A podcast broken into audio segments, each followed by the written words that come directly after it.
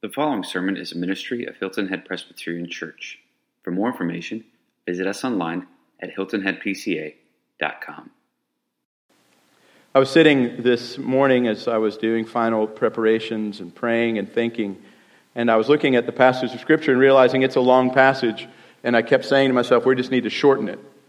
And I had just gotten back from the conference that you allowed me to go to last week or week before last and one of my former professors and uh, pastor friends, Ligon Duncan, said that, he goes, I never want to hear you saying you don't have time to read God's word so that you can get on to your 40 minutes of preaching.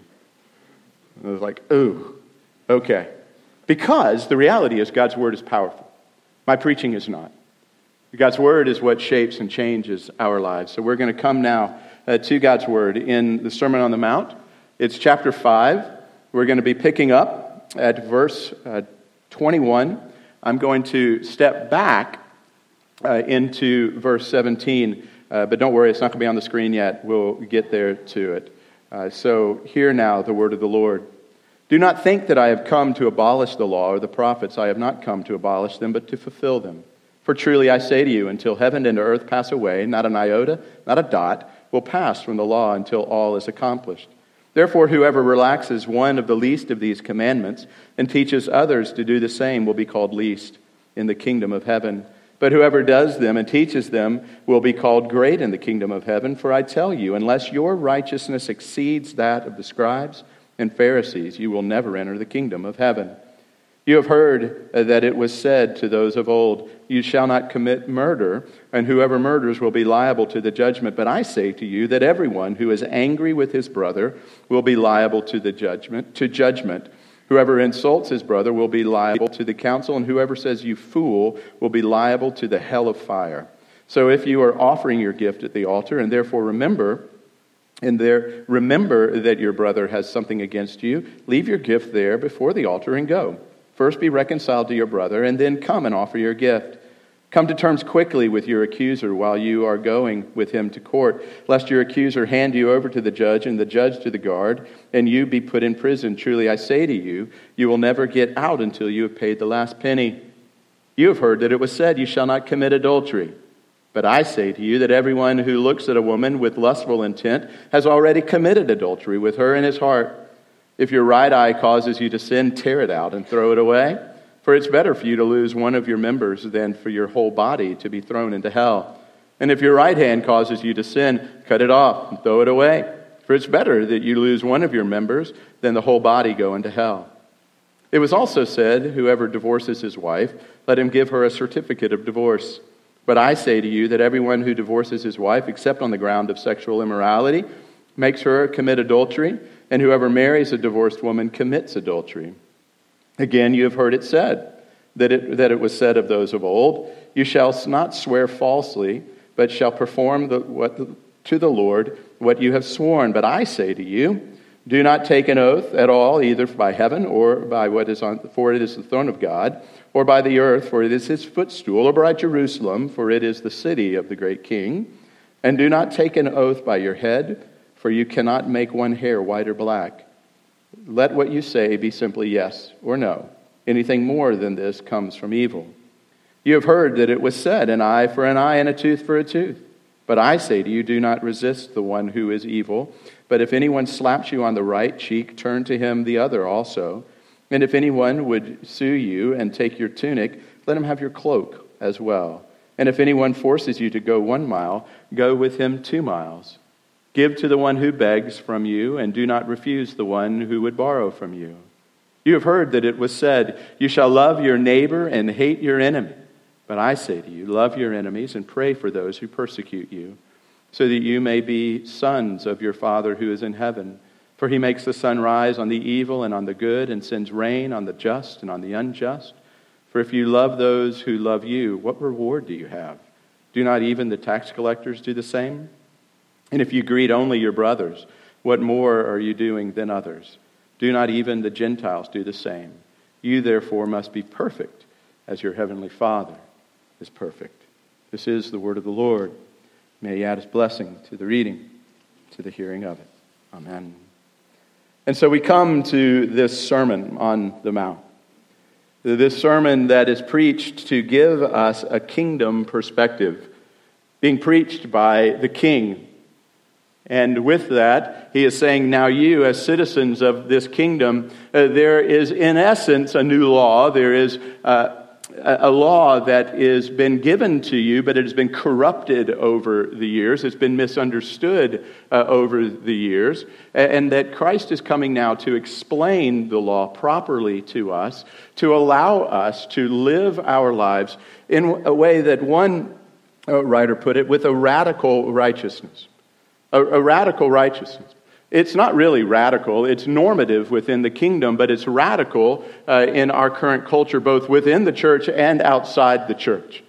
The church doesn't like to be radical. We like to be sort of middle. Uh, we don't want to be too high or too low. We don't want to be too seen, but yet not, not seen at all. We, we want to sort of be uh, the gray man who is in the middle, who no one really notices. Jesus says that's not life within the kingdom. Life within the kingdom and those pictures and the beatitudes of the Christian woman, the Christian man, uh, those pictures of this person who's been emptied out, recognizing their great need for Christ, filled in their hunger with the satisfaction that comes in Christ's righteousness alone, not by works, then goes out in mercy and in peacemaking and all of these things and lives this life in the world to be seen. We are salt and we are light. We're to be noticed. Uh, that the work that is being done in us is also being done through us. That Christ is doing a work within our hearts, He's doing a work within our lives. But that work doesn't stay in, it moves through. And so the world notices. And quite honestly, as much as we say we like to be noticed, we don't like to be noticed. Uh, we don't want to stand out too much from the crowd. We like to be part of the herd, and that happens within Christianity as much as it does within just the general secular culture. And so this morning, Jesus comes and he begins in this elongated teaching uh, about the law, about what does it mean for us to live in accordance with God's word. For this is God's word, and it is Christ who is speaking. So, by way of reminder, the first thing simply to say this morning is that reminder of Christ in his relationship to the law.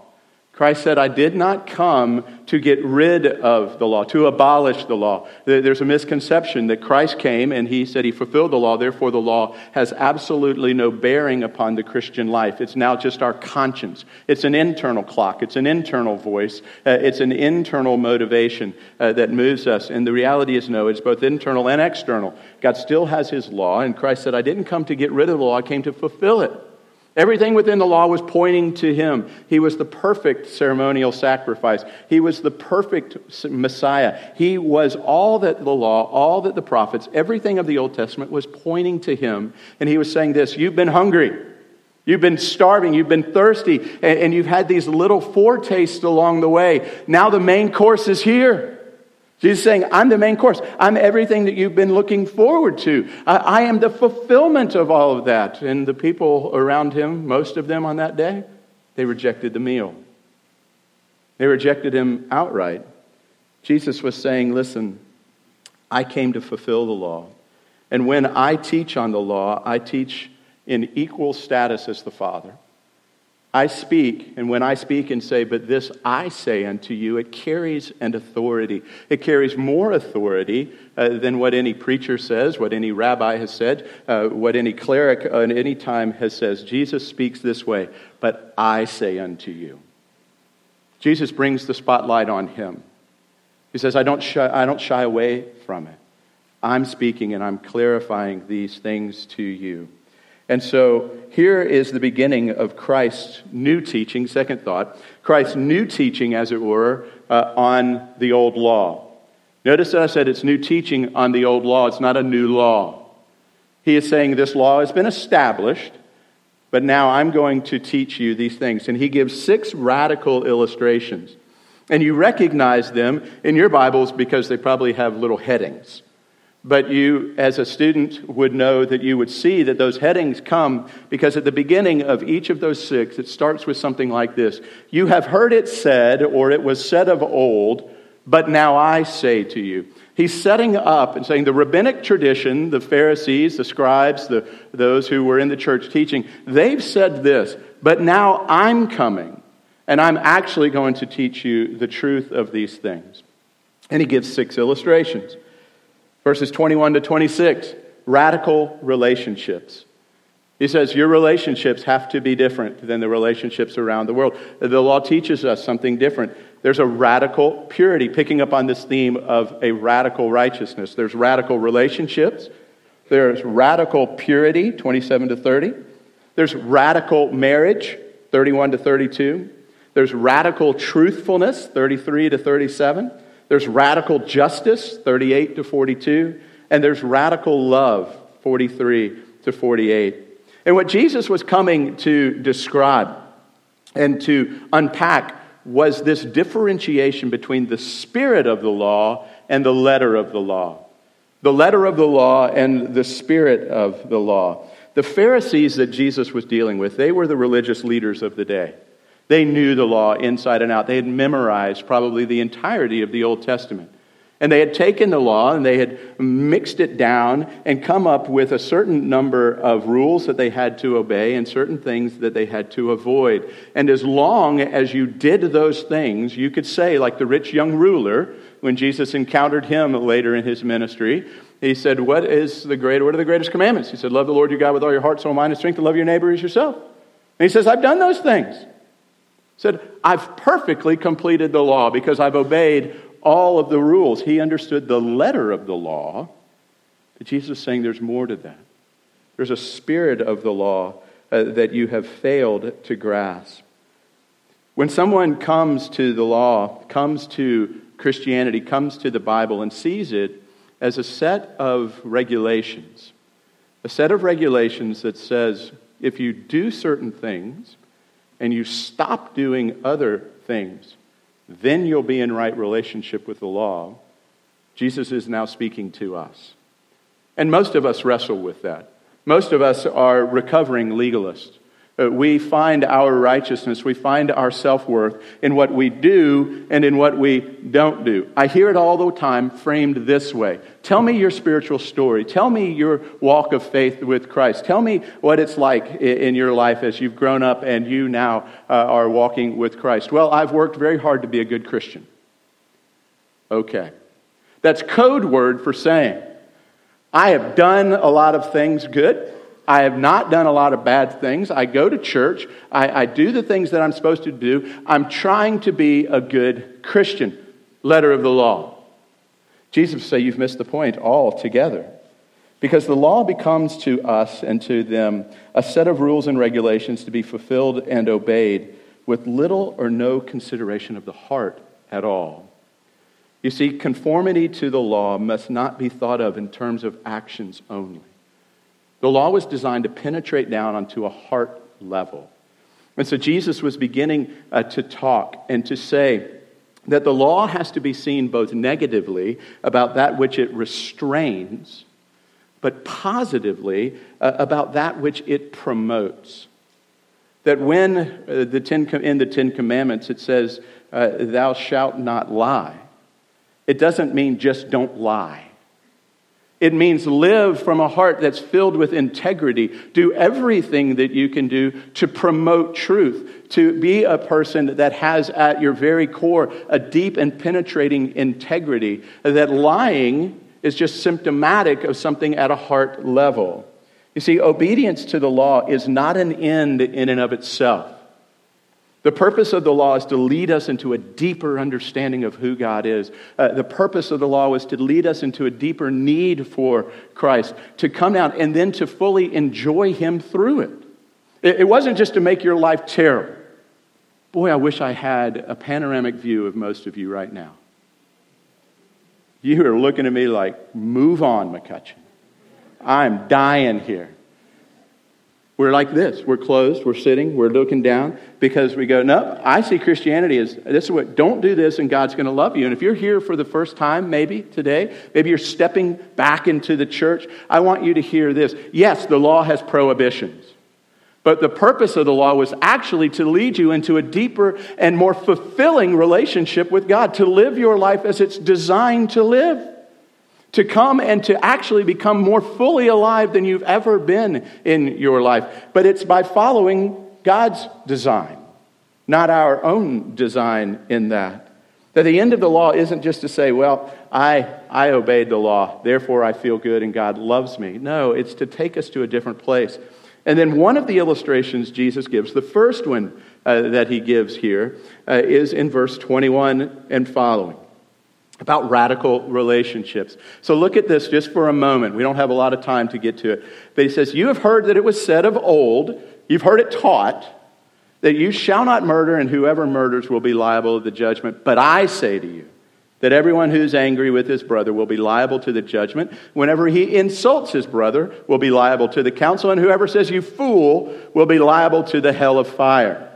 So if you are offering your gift at the altar, and therefore remember that your brother has something against you, leave your gift there before the altar and go. First be reconciled to your brother, then come and offer your gift. Come to terms quickly with your accuser while you are going with him to court, lest your accuser hand you over to the judge, the judge to the guard, and you put in prison. Truly I say to you, you will never get out until you pay the last penalty, or the last penny. The improper understanding of that, what they had been taught, was this don't commit murder, and if you do commit murder, you're going to go to the civil magistrate. That was the judgment. That was the word choice that they had there. They'd reduced the law to a matter of murder only and confined the sanctions of breaking the law uh, to mere punishment at the hands of a civil magistrate. In the midst of that, there was no mention of judgment by God. There was no mention in it at all uh, of God's holiness being upset that murder was the destruction, of the imago Dei, the image of God in another person. They simply said this if you don't kill somebody and murder them unjustly, then you're going to go, then you'll be okay. They have simply and very conveniently reduced the law within bounds and measures designed to render them perfectly happy. It's dangerous to do this, but I'll ask this question How many of you have murdered somebody this week? You scare me based on what the Pharisees understood, and probably none of us would raise our hands. And then we could all sit and go, I'm right with God. I've perfectly obeyed the law of God. And then Jesus comes in as this preacher, and he begins to do what we call meddling. He goes down, he goes, I'm not just going to preach, I'm going to now go and I'm going to start messing in your heart level because here's what he said. What matters is not merely the letter of the law, but the spirit of the law. Jesus said, not only refrain from murder, but understand that anger is murder in seed form. He's saying that anger in your hearts towards any human being, according to God, is something that is as reprehensible as murder itself. Going further, he says, we must not only, must not only stop there of having anger, but he said, you shouldn't ever even speak words that are murderous. Words like raka. Most of you haven't used the word raka this week, but the word raka uh, means in the Aramaic, it means empty headed, numbskull, nitwit, jerk, bonehead, jackleg. Starting to get closer to home? It's contempt for a person's mind. You're stupid. Fool comes from the Greek moros. You can probably figure out where we get our word moron. That we look, and in the English, it's talking about intellect, but originally it was talking about moral character. It was a lack of morals. It, it, was a person who you would say fell into further, they denied God and fell into further moral failing. It was contempt for a man's heart, you scoundrel. Jesus is saying that we must not think we are safe just because we haven't shed blood.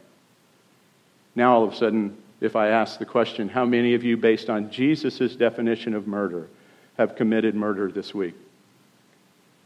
A few more of you. Go to a roundabout on the south end. Go to the roundabout at Bluffton. You're going to commit murder. You idiot! Go in a circle. It's left. I was on Gumtree the other night and someone was going the opposite direction. I'm like, really? Where are you from, Ohio? Raka, fool. Oh no, we're right there. We're right here. And Jesus says, You, you who just got upset with that sweet, wonderful person visiting our glorious island, who it's pitch black and there are no signs that you can read because we love turtles so much, that that person has now caused me to sin to a point where I'm damned to hell? Oh no. Jesus went there. Jesus went there uh, with his understanding of the law. He said, guys, it's a heart level matter. It, it takes you to a deep place. And with it, everyone now stands equally condemned.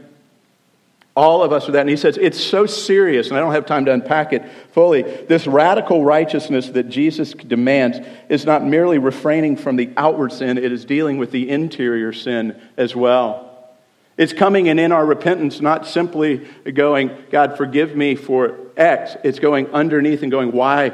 And you can't say, basically, it's saying this God, Thank you that I didn't go and commit adultery while I was out of town. Thank you for that. Uh, or we talk about a temptation and we say, Well, I'm thankful that I didn't act upon the temptation. The law penetrates so deep that we have to go down and go, Why was I even tempted, though? What is it that's underlying even that temptation that led me for a moment to consider? Yes, praise God that you didn't act out on the temptation, but consider for a moment, allow the law to penetrate even further down to go, why were you even tempted in the moment? Christ was so concerned that believers not harbor evil thoughts towards one another that he gave steps. He said, This is the one time that Jesus says, interrupt your worship. He said, It is so important that you deal with this, that you interrupt your worship. If you're heading into the temple and you're past the gates of uh, the Gentiles and through the courts of the men and through the courts of the women, and, and you're right there and you're holding your sacrifice and you realize there's somebody that I'm not right with. He says, Leave your sacrifice there and go be made right. Don't be tempted by your religious outward expression to think that somehow that takes care of the matter. He says, Go and be made right and what it leads to, and we, again, uh, I'm only going to be able to touch on this, but what it leads to is a deeper and fuller understanding of the exceeding sinfulness of sin. It's the last thing. Jesus had a deep and a profound understanding of the exceeding sinfulness of sin. Christ's understanding of the nature of the law uh, was to show us our desperate need of Christ. It, it was to show us how deep that sin goes within our lives. Remember how we've joked and we said, Cheer up, God is more holy than you want to believe that He is. Cheer up, you're worse than you want to believe that you are. And you're going, How are those cheer ups? Well, it's cheering up by saying, Look at these diverging arrows as they go across the page, and you see how incredibly perfect and righteous God is that He won't even let us get away with saying, You fool. He won't even let us get away with looking improperly on another person covetously with covetousness. Can't even say the word. We can't even look. And then we know our own hearts. Oh no, I've done that and worse. Jesus says you need to understand the sinfulness of sin. You need to understand uh, that racism is profoundly damning within our lives for its misunderstanding and misapplication of, of the gospel. That these dynamics are all of these things. Most people don't understand the commandments properly. We don't understand that in order to break commandments 2 through 10, you have to first break commandment 1. There has to be something else that you're holding higher than your love for God. Have no other gods before me. But when we do, we begin to commit these other things. We understand that this sin, he says, is so pervasive that it deforms, uh, that it shifts even those things which are meant for good.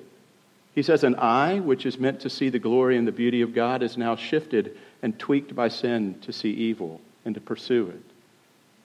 That your hands, which are designed by God to do good works for Him, he says, are now perverted by sin to do things, to see the destructive nature and perversion of sin in our lives that it perverts and it destroys, and that we have to aggressively deal with it in our lives.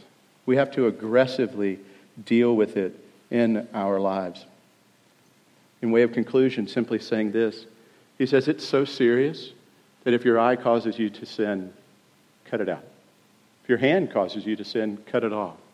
Now, sadly, literalists throughout the course of history have taken this literally.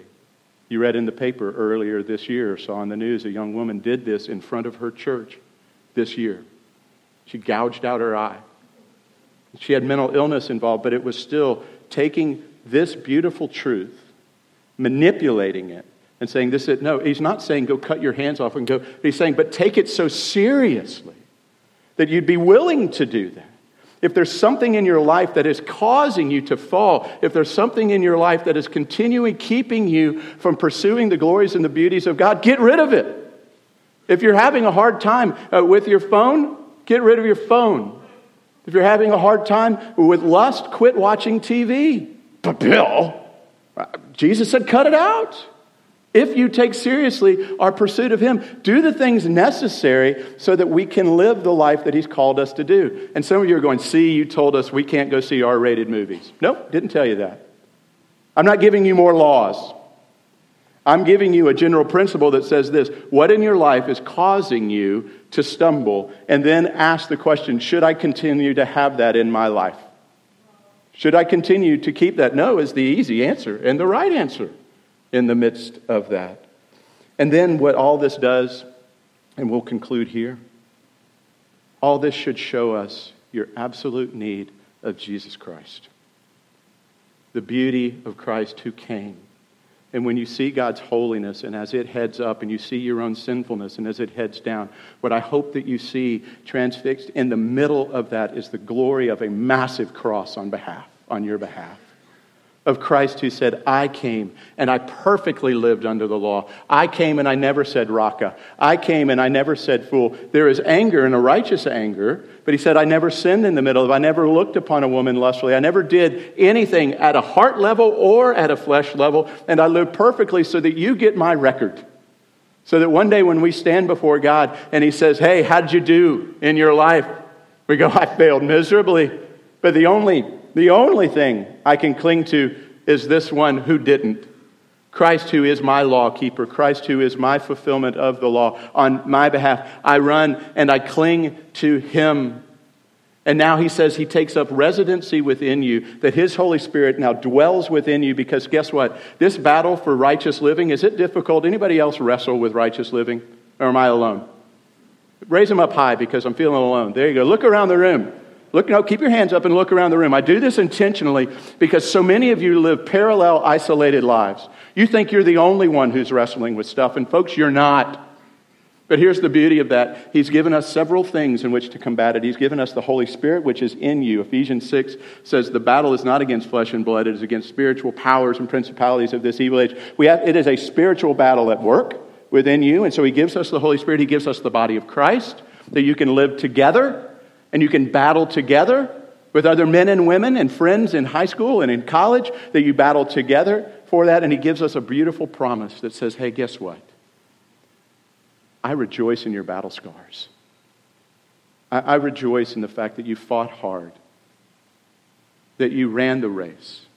He says, For us there is a crown of glory waiting one day that will make all of the things that we gave up here seem trivial in comparison. Folks, the law penetrates deep. But I don't want you to walk away today feeling terrible about yourself. I want you today to walk away with a good grasp of reality, of your own condition, and then see the reality of Christ on your behalf. Let's pray. Father, there are some who are here today who needed to be disturbed a little because we feel really good about ourselves that we haven't done like that person, and we fill in the blank. That we sit and we go, Well, I've obeyed the law perfectly, I've done these things. And Father, it's led within our lives to an arrogance and to a pride, to a lack of grace, to a lack of generosity. And Father, I pray that you'd penetrate into that heart and you would show your need of Christ. And Father, for others who are absolutely condemned by their failures this morning, they are sitting and the weight of sin is so glaring to them. that they're terrified and they can't even lift their eyes up. I pray that you would turn their eyes to you, that they would see Christ today, who perfectly obeyed on their behalf and is offering to them today by grace, through faith, this life that you've given. And then as it takes root in our hearts, it's seen. And I pray that we would be seen in the world today. You would, you would use us. For it is not upon our own foundation of righteousness we stand, but on Christ, Christ, the solid rock. To him be all glory. Amen.